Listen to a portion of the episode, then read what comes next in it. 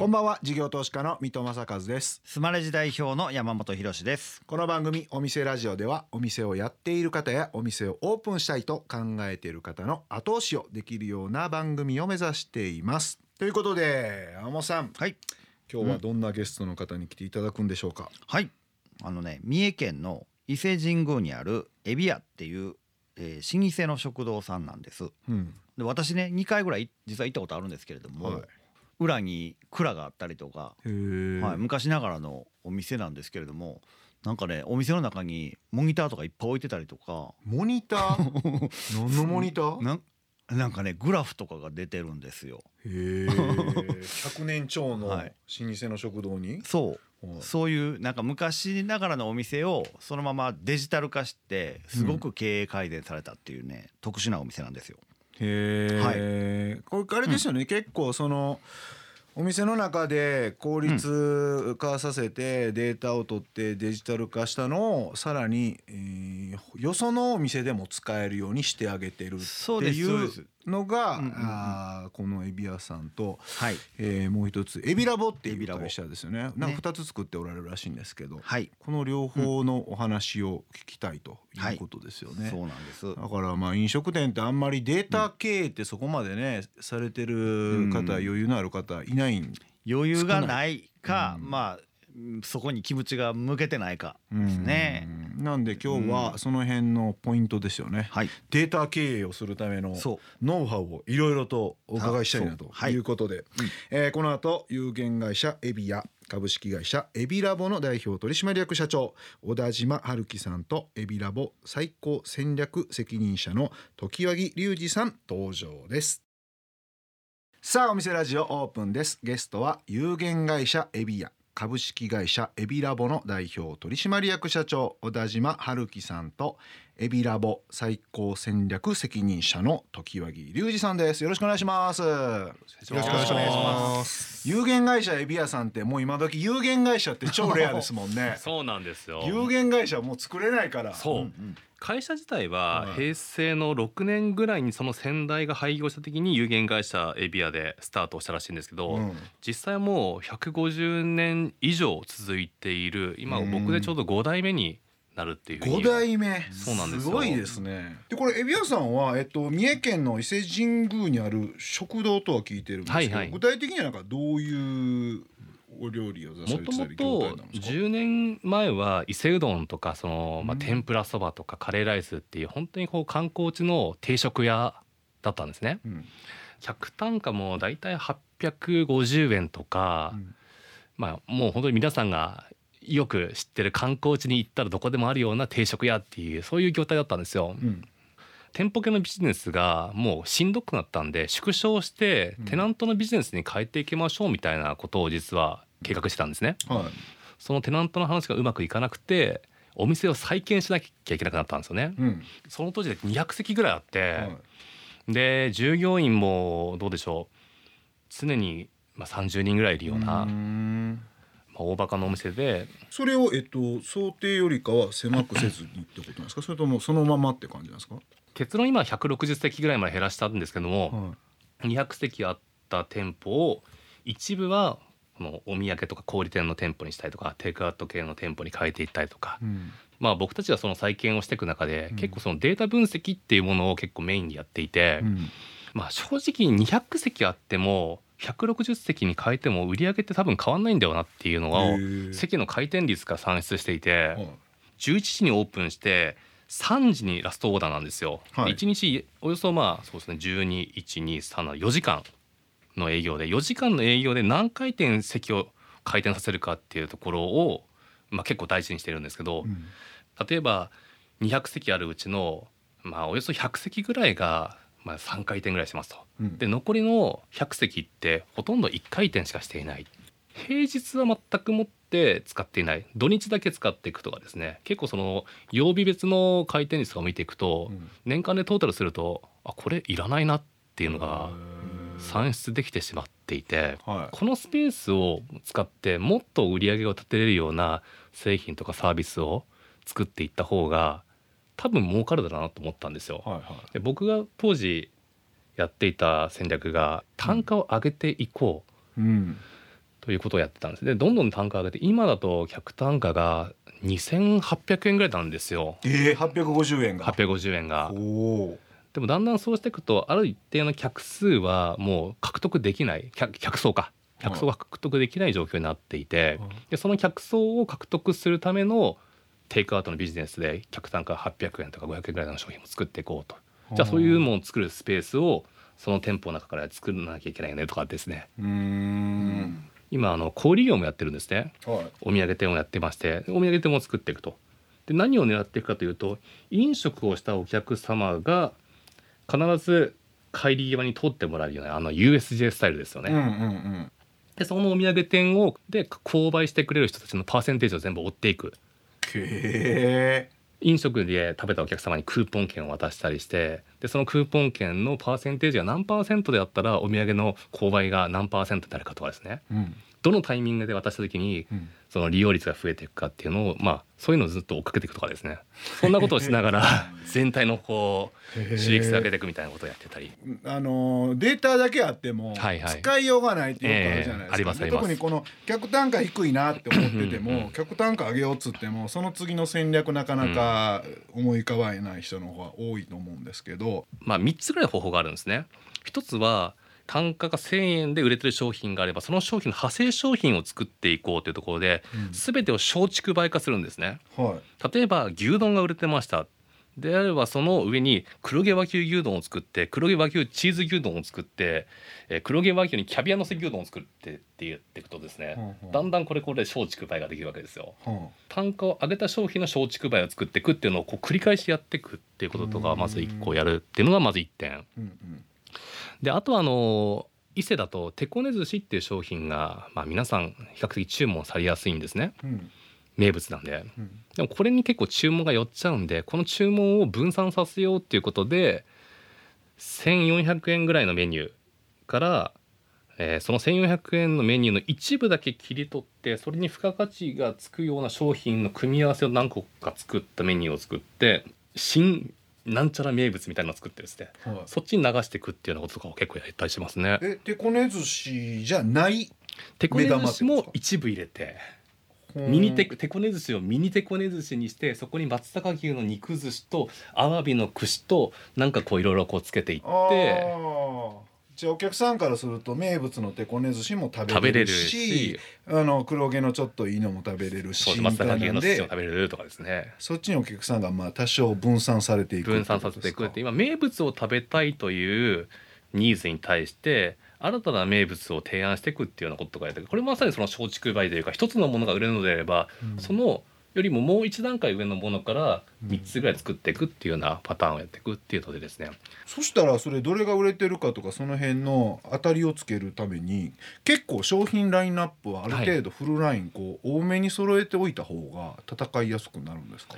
えー逆にトップ10とかトップ20ぐらいまで出来上がってくるとアンダーなものをどんどん切り捨ててきますね。へ一番売れてるメニューが月間で、まあ、3000売れてたとしましょうと。300とかのメニューだったら切っちゃいますね。十分。トップ商品の10分の1以10分の下は1削る。削っていくっていう感じですね。うんそしたらパレートの法則みたいな感じでそうですねはい。売れるやつが今度またさらに売れていってうんっていう感じになっていくんですか、そうなんですそうなんです。あーなるほどな。であとはもう一つはそのいかに高いメニューを注文してくれるかっていうところって結構店舗の前にある看板とかの最初のこのお店に入ろうかどうかなってところで結構決まったりするパターンが多いえ。ですよね。これもいろんなデータを取っていくとまあ高いメニューを見せますと。で高くて良さそうなメニューとそうじゃない安いメニューとかのこうこのバランスですよね。うん。高い安い高い安いっていう組み合わせにしてくるとか。うんうん。まあ例えばその A 型看板であればね。はい。もう一つはあの全体を見えるメニューのデザインとかを本当にたくさんのデザイナーさんに作ってもらってあー ABC 分析みたいのを永遠とやり続けてます。勝ちメニューデザインみたいなの。をあるんですよ。今あの多くの飲食店さんって値段を上げていくのをどうしたらいいかっていうのをすごい悩んでる方が多いんですね。で僕らもこれもえ値段をマックス値まで上げた A というメニューと値段をまあミドルまで上げた B というメニューとほとんど上げてない C というメニューを作ってうんどれぐらいお客様のその入店する率が変動するかどうかっていうのも実は見ていったりするんですよ。いろんなデータ分析やってるんですけど、はい。特にまあ力入れてるのって需要予測来客予測とはい。あとはその入店率の算出っていうのをやってるんですね、うん。画像解析を使った。うん。街を歩いてるお客様の人人数を全部カウントしてるんですよ。うん。店店の外店の外。カメラ出し。て、ははいい。はでその店の外に歩いてる人数を全てカウントをしてでかつ入店して購買したお客様のデータっていうものをポスレジ上のデータから引っ張ってきてい。はでこれを割り算していくとシェアが算出できるんですよね、はい。通行してるお客様に対して何パーセントのお客様が買ったかっていう。でこれをベースにしながら要はその看板を A パターン B パターン C パターンに変えていった時にいどれぐらいこう影響が当たるあの出てるかどうかとかっていうのを算出するっていうのをやったりするんですよ。へえすごいですねお送りしているのは小田島さんセレクトの一曲、えーなぜこの曲を選ばれたんでしょうか？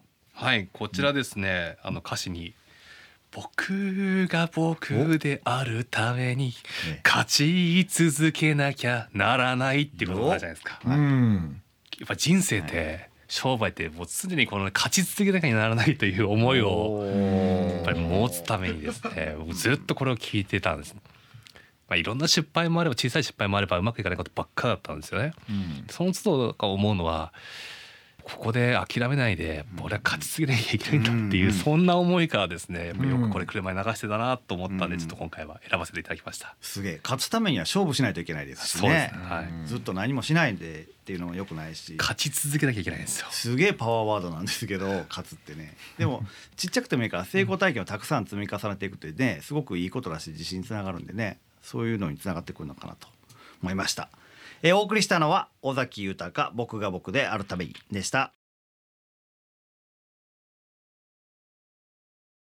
実際にエビ屋さんをこう引き継いで、はい。あのー再建っていう形をされていったと思うんですけど、そんなデータがああだこうだって若い兄ちゃんが来たらみんなに嫌がられなかったんですか、それちゃんと話みんな聞いてくれたんですか、そうですね、うんあのこう会社のあり方をうん。やっぱり変えていかなきゃいけなかったんですね。その会社の文化というか、うん。その仕組み自体も。ですので朝礼でですねうん僕と仕事をすることは変化を楽しむことですって言ったらですね、うん。ほとんどやめてきました。ね 変化しちゃったんや会社が。えそれどの本当にリアルにどのくらいの人が辞めてどんな感じになっていったんですか？現時点で私たちのそのエビアの方の従業員ってまあ50名ぐらいいるんですね、うん。でその当時から残ってる人って多分2名か3名ぐらいしかいない感じです。じゃあ新陳代謝がもう完全に行われたって感じですか？そうです。飲食店なのに厨房に調理系の社員がほとんどいないとかですね。でもそうなった時に何を考えるかっていうとあじゃあもう調理しないような飲食店作ろうと思ったんですよ。へえはいでそれで多くの、まあ、三重県っていろんな漁場があるのでその漁場の近くには水産工場があってでそこはなかなか昔はこう栄えてたけど今はどんどん栄えなくなったと。ここの方々にちょっと協力は多いで半調理の状態までに加工してもらって私たちの店舗に来てあのうん送ってもらうという流通網と商品の供給網を作って乗っけるだけっていうですねへえじゃあその店舗内であの刺身さばくような技術者もいらないしっていうことになるってことですよね。でも、突然ガタガタガタってやめていったらその外注できるような形に取る時間軸の中で売り上げがドーンと落ちて赤字だら、バーッと垂れ流しみたいになっちゃうと思うんですけどその辺のこのテイクオーバーしていくうん。流れってどんな感じだったんですか、すごいラッキーなことにちょうど僕が入ってそれが起こった翌年に式年遷宮というあ大きなイベントがあったんですよー。20年に1 20年に1回の、ねはい、通常伊勢神宮って年間でおよそ850万人ぐらい来るんですけどもその時って1400万人来たんですね。へでメニュー数も今結構いっぱいありますけど3品ぐらいまで減らしたんですよ。3品のメニューででそれでなんとか回していこうっていうところででその圧倒的な需要に対して、まあ、なんとこの3品のメニュー4品か3品のメニューでうん。カバーできてでその時間の間で三重県中とか他のとこ回っていーってその話を取り付けていって1年後にはそれがちゃんとできるようになっていって。そこからどんどんまたメニューが増えていくのと採用も並行してやっていったので先ほどおっしゃられたお土産のところはい。であのさらにうん売り上げ作っていったお話あったじゃないですか、はいはい。だけど飲食店が メインのビジネスのところが突然そんな物販とかやっても、特に伊勢神宮の前なんかもう山ほどお土産屋さんあると思うんですよ。どうやって最初戦っていったんですか？もう在庫やなんだかんだも抱えるし結構意うん。思決定としてはハードな意思決定をされた気がするんですけど。僕も正直ですね、うん。こんなにハードになると思ってなかったぐらい 大変でした本当に。やっぱ在庫ですよね。製造ロットとこの在庫特にオリジナル商品をたくさん作っちゃったので、いきなりオリジナル作ったんですか？半分オリジナルなんですよ実は。やっぱりり仕入れでやっていくよりはとかってなんかちょっとこうなんでしょう。ちょっと一足飛びによく出ちゃったそうなんそうなんんん。こういう戦い方だったらそんなに最初バタつかずいけそうな、あの可能性があるよみたいなノウハウみたいい。あのすごいシンプルに言うとですね、はい。自分たちがそこの商売するところに人流人マーケットがあるのであればいけますと。やっぱよくやりやりがちなのは自分たちのこの飲食のこういうソースを作りましたとかっていうありますね。あるじゃないですか。カレーをレトルトにしまね。したカレーを取ねりしました、うんもしそのお店にまあたくさんお客さんが来てくれるのであれば多分その来ていたお客様のうちの今僕らの数値でいくと16%ぐらいから20%ぐらい買ってくれる可能性があるんですね。え。そうなんや、はい。そのえっとレストランに関連するものですよね。それレストランに関連するもの、はいはいはいはい。16%僕らのやり方でそのクーポン券を使ったりすると大体コンバージョンが16%から20%ぐらいなんですよ。なのでぜひ計算してほしいのはもしそういうものを作ってうまく売れたとした時に自分のお店に来ている1日のお客様のうちの20%が買ってくれるお客さんですと。うんうんその20%が何人かによってどれぐらいまあ在庫持ったりかも分かりますよねってところと。ああなるほど。だから100人来てたら20人が買ってくる想定で月何人来てとかって計算しろよと。はい。でそれはロットが合うかどうか、はい、でそれがまず第一弾で、うん。でもそれだけじゃ絶対的にビジネスにならないのであとはじゃあその飲食のお店に来てくれないお客様がお店の中に入って入って買ってくれる率を算出しなきゃいけないと。うん。でそれをするためにはまずそもそも店前に人がいるかどうか。うんうん。で我々でいくとこの店前を通ってるお客様のうちおよそ今日何パーセントだろうなちょっと見てみますね。えー、すげえ。そんなのデイリーのがタイムリーに出ちゃうんですか？そうなんですよ。えー飲食店に関してはおよそ3.52%今日。おーすげえ。でお土産店に関しては2.95%うんでテイクアウトが2.9%もう一個やってるテイクアウトは3.59%ってことは大体これぐらいなんですよ。うん。よく作って。2%から3%ぐらい。そう、うん。なので今あなたのお店の前に歩いてるお客様が何人いるかということさえある程度捕まえていただければそこの3%ぐらいマックス値でかけてもらえたら入ってくれる人がそれぐらいいますと。でかつ入った人のうち買ってくれる人はこれも25%ぐらいなんですよ。はそれを計算して合うかどうかということをい見極めた上でこうしたらいいんじゃないかなっていうのはやっぱり僕はもう数字能なんで。すげえな。そこまでがっちり数字で出てきたのお店ラジオも長いですけど初めてですね。へえめちゃめちゃデータ化されてるから超わかりやすいですね。ね自分のお店の前を何人人が通ってるかってちゃんと測ったことがある人ってどれぐらいおるんでしょうね。測れないですもんね、まあ、うん。カチカチぐらいで通ってくる人は入って分かる。と思うんですけど入ってくる人測ろう思ったら結構大変ですもんね、まあでもなんとなくの通行量をカチカチで一回測ってみるっていうのはありですよね。そうですね。の僕正確なあれじゃなくても。測ってました。過去、うん。あ測ってたんですか？でも少なくともうん。曜日でどう違うか、はい。時間でどう違うかぐらいはやっぱりやった方が、その食材の調達から人のアルバイトの時間割とかは、まあまあ計算できるはずってことですよね。もちろんです。あのこれ出店する時にも結構使えていて僕も今あの界隈で何店舗かやってるんですけども通行量さえある程度算出できれば、うん。もう売り上げも全部出せちゃうんですよ。うーん。その すごいな。そうシェア出してはい。その想定100単価をテストマーケティングして大体これぐらい売れるよねっていうのがあったらもう全部それに当てはめていくとですねうん。年間でバチってるんです全部。売り上げのほぼ精緻な形で。そこの予実はどうなんですか？結構かなり合ってますね。合ってます合ってます。まあ今の業態でのこれちょっとネットっぽい言い方ですけど CVR がまあ分かってるから、コンバージョンで買ってくれる入店してくれる率とか買ってくれる率とか大体分かってるからこの今の業態だったらもう絶対母数の通行人が分かればいけるってことですよね。だけど、うん新業態とかってどうなんですか、コンバージョンレートが分かんないですもんね。新業態の場合は、はい多分どこかで一回テストマーケティングさせていただくといいと思ってるんですね。うん例えば1ヶ月なり1週間なりそこのある程度東京で池袋で店出そうと。うん。じゃあ新宿でなんかテストマーケティングできそうなところがあったと、うん。そこの通行量とあとはそこの入店率を算出していって1週間取っていく時の曜日別の差を見ていった時にそれ多分2週間ぐらいやっていくと大体当てはめられちゃうのかなと思ってて。うー。ん。まあ大きくは多分外れないですよね、うん。なんか今までの「ポップアップレストラン」ってあのプレマーケティングでも客をちょっと集めとこうみたいな、はいはいロイヤルカスタマーになりそうな人を集めてオープンしましょうみたいな発想ぐらいでしかなかったと思うんですけどそこのコンバージョンまでちゃんと見ておけばその次の店舗をどうしていくかがもう見えるってことですよね。そのプロプレマーケの仕方なかなか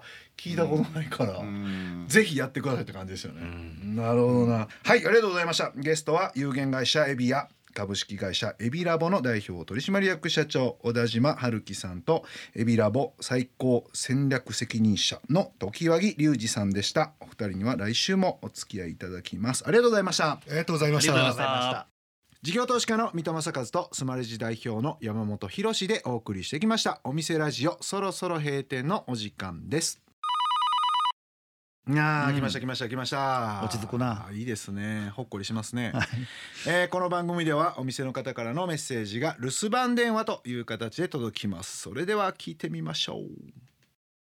沖縄県の南部にある琉球ガラス村です。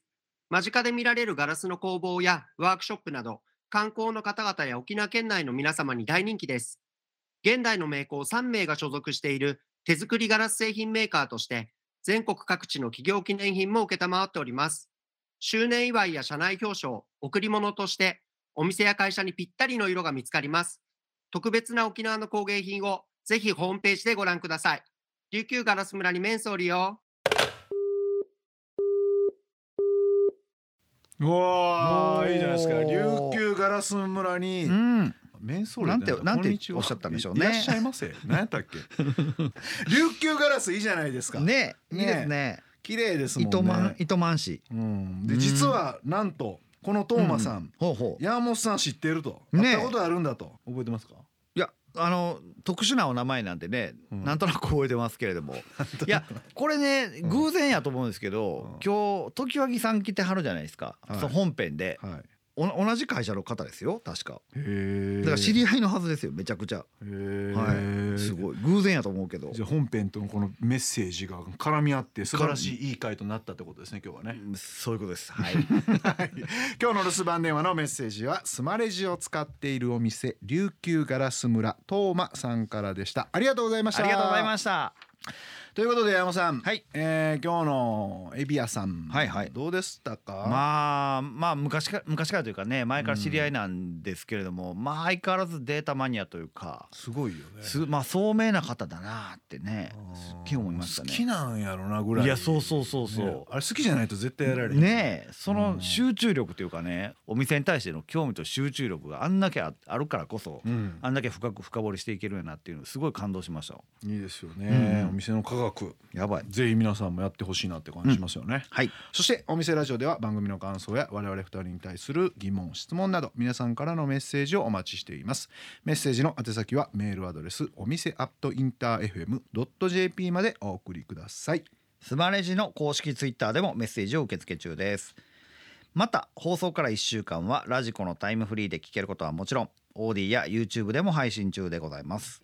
他にも音声メディアボイシーでは放送で紹介しきれなかった未公開部分などを配信していますのでそちらもぜひ聞いてください。それではお店じまいにしましょう。ここまでのお相手は水戸正和と山本博史でした。お店ラジオまた来週ご来店をお待ちしています